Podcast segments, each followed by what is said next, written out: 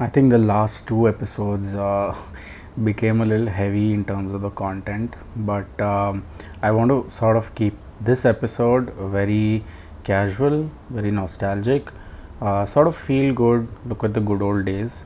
So, in this episode, I want to look at my relationship with Indian cricket and cricket in general, how it started, my relationship with it in the beginning, um, then obviously along with the uh, evolution of the game itself, uh, I sort of had differing views and much more. I want to explore all of this in today's episode, which is episode number four of the Floating by podcast, presented to you by Pranav Saji Krishnan. Let's go.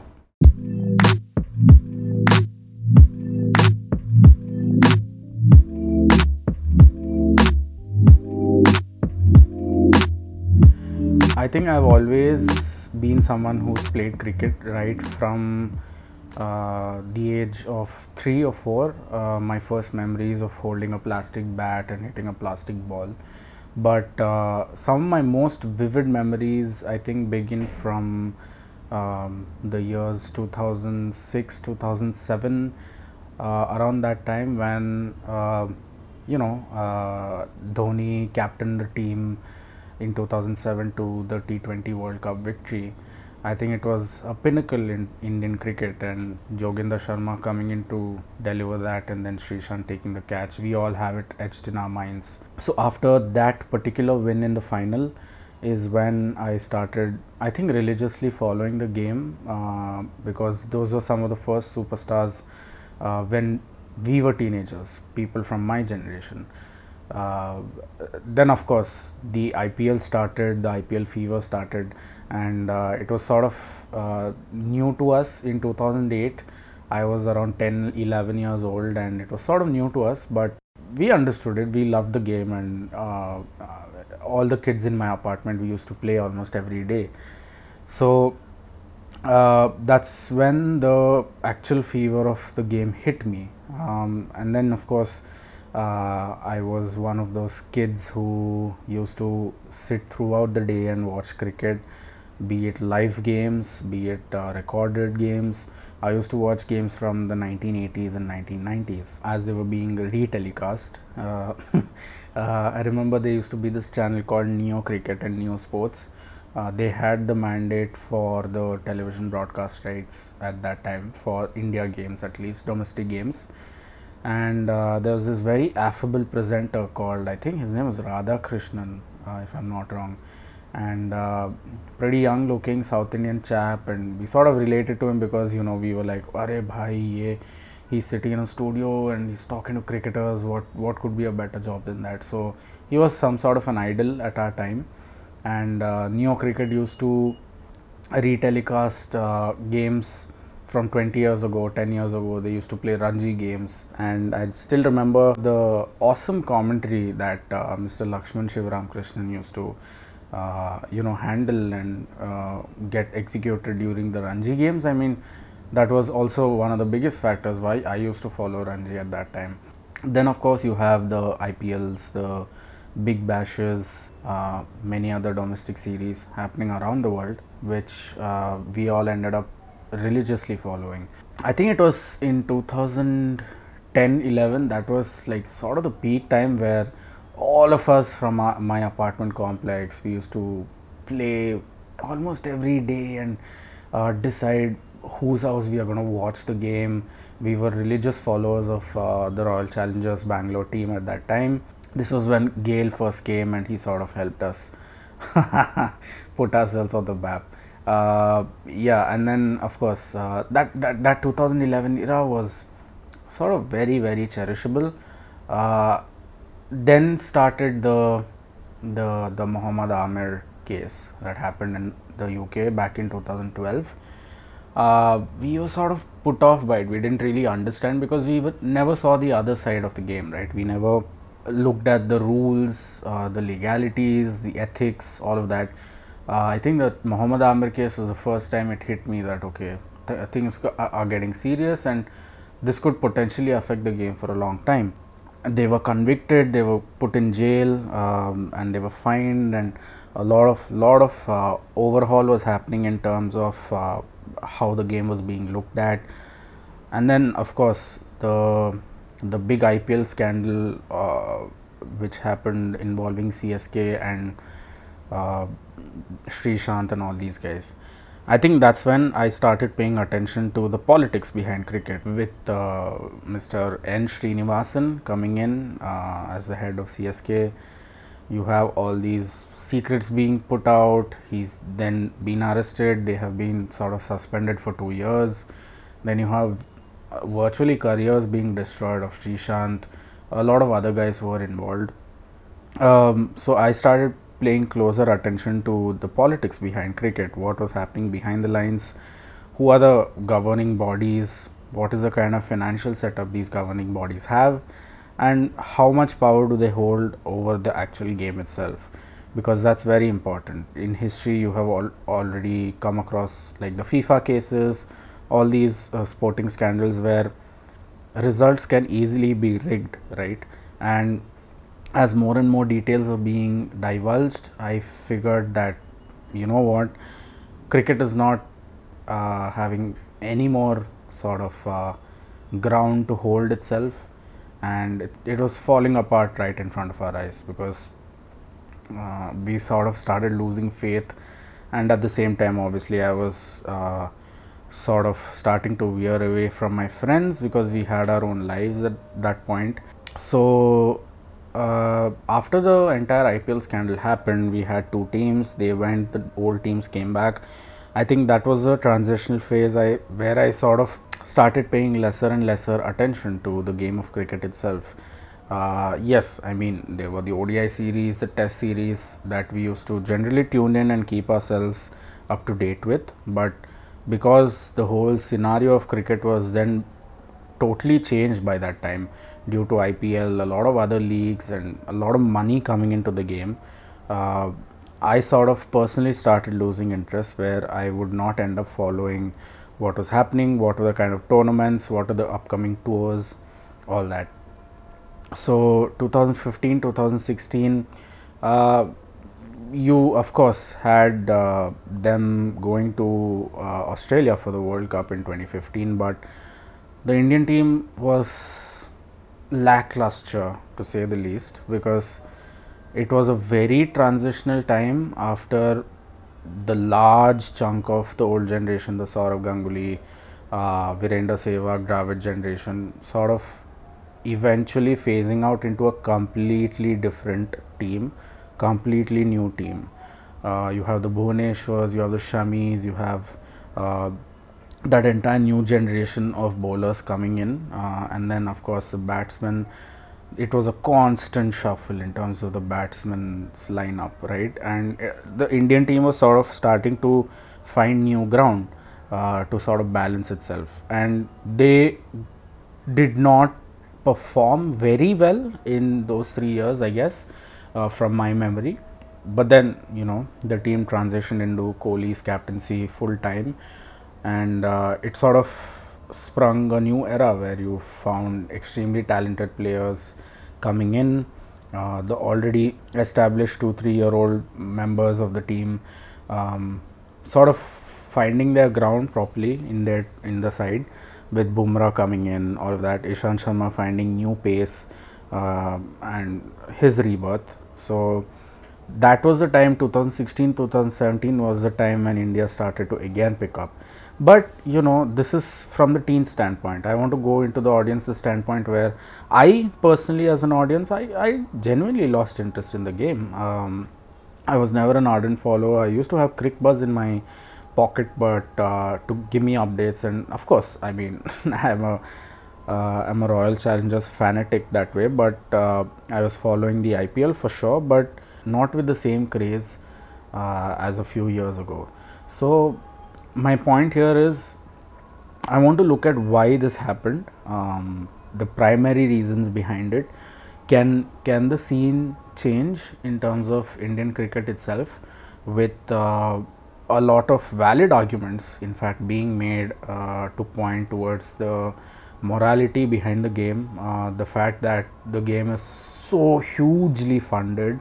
Uh, men's cricket in particular and uh, uh, how that sort of changed the whole uh, ecosystem of the game and why the audience is not as into the game as we imagine them to be. Honestly, apart from the fixers itself, I don't see the fixing scandal actually helping anyone uh, in terms of careers or money, uh, whatever. So, when that entire saga started with the fixing, I was disillusioned to a point where I did not know what to expect in terms of the future of the game itself. Uh, obviously, because you're a religious fanatic from the beginning, you sort of uh, start following the men's team. Uh, I saw also started following the women's team uh, very religiously in terms of where they travel to, uh, what are the kind of games that were happening in the women's circuit. Um, following a lot of new and rising teams uh, like Ireland, for example, their women's team. So it was sort of a nice time, uh, nice run I had by that time because I was following the game, and then you have something like this that comes in and sort of uh, removes whatever faith you had, right? So I honestly feel very bad that over the few years, and very disappointed that uh, the game has sort of evolved in our country, in India especially, to be everything around money uh, with sponsorship deals uh, touching close to 250 crores for a few years of uh, uh, title sponsorship. That is that is insane amounts of money and the kind of money uh, that are going into auctions uh, sponsorships stadiums the glamour element with celebrities being a part of the game a lot of pr and marketing. So everything right now uh, especially with social media it's everything has become about money. Uh, the bcci is almost worth 9 to 10 times than the icc itself.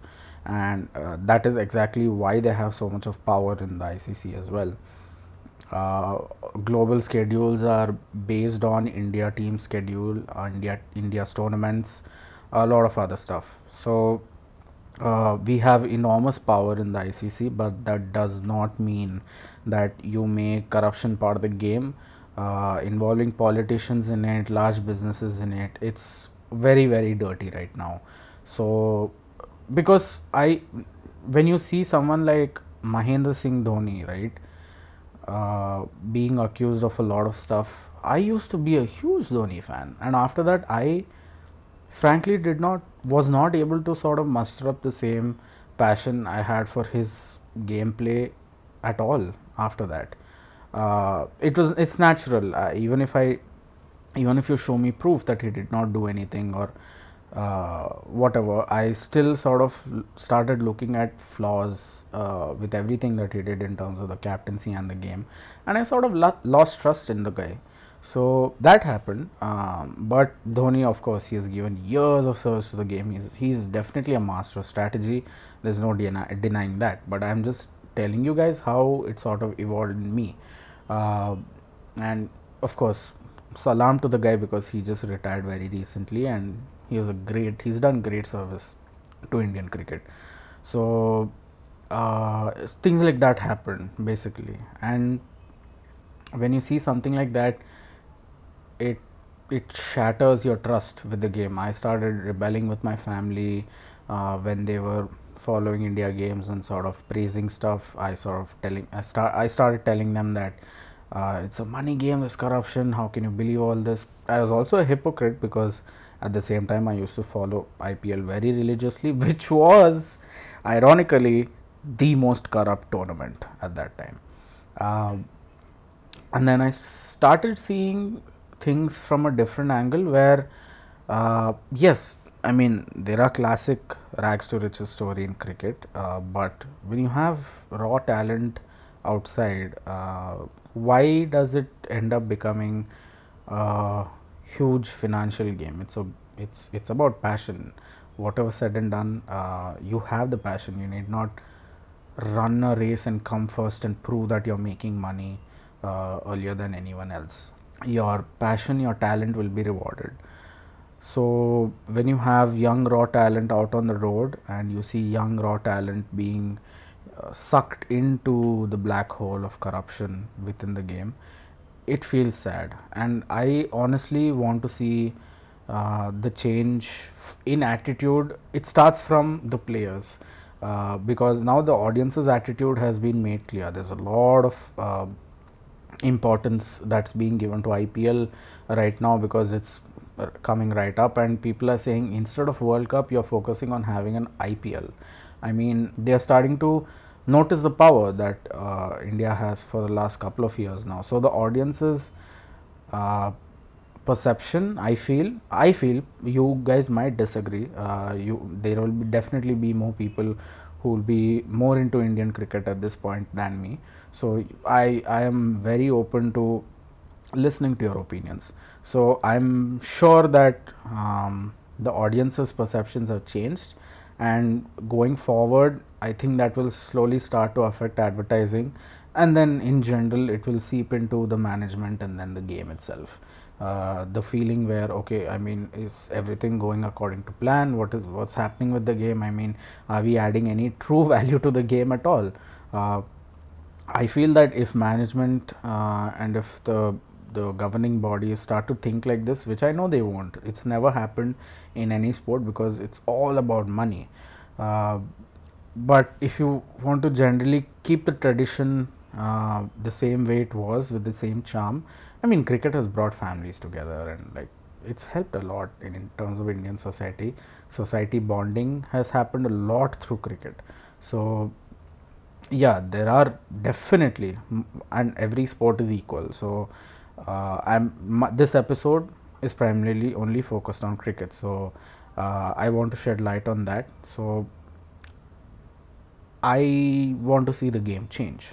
I want to see the governing bodies change, but I am just some guy sitting in a room in Mumbai and recording a podcast and uh, basically stating that he wants to see change in cricket, which is not going to change anything.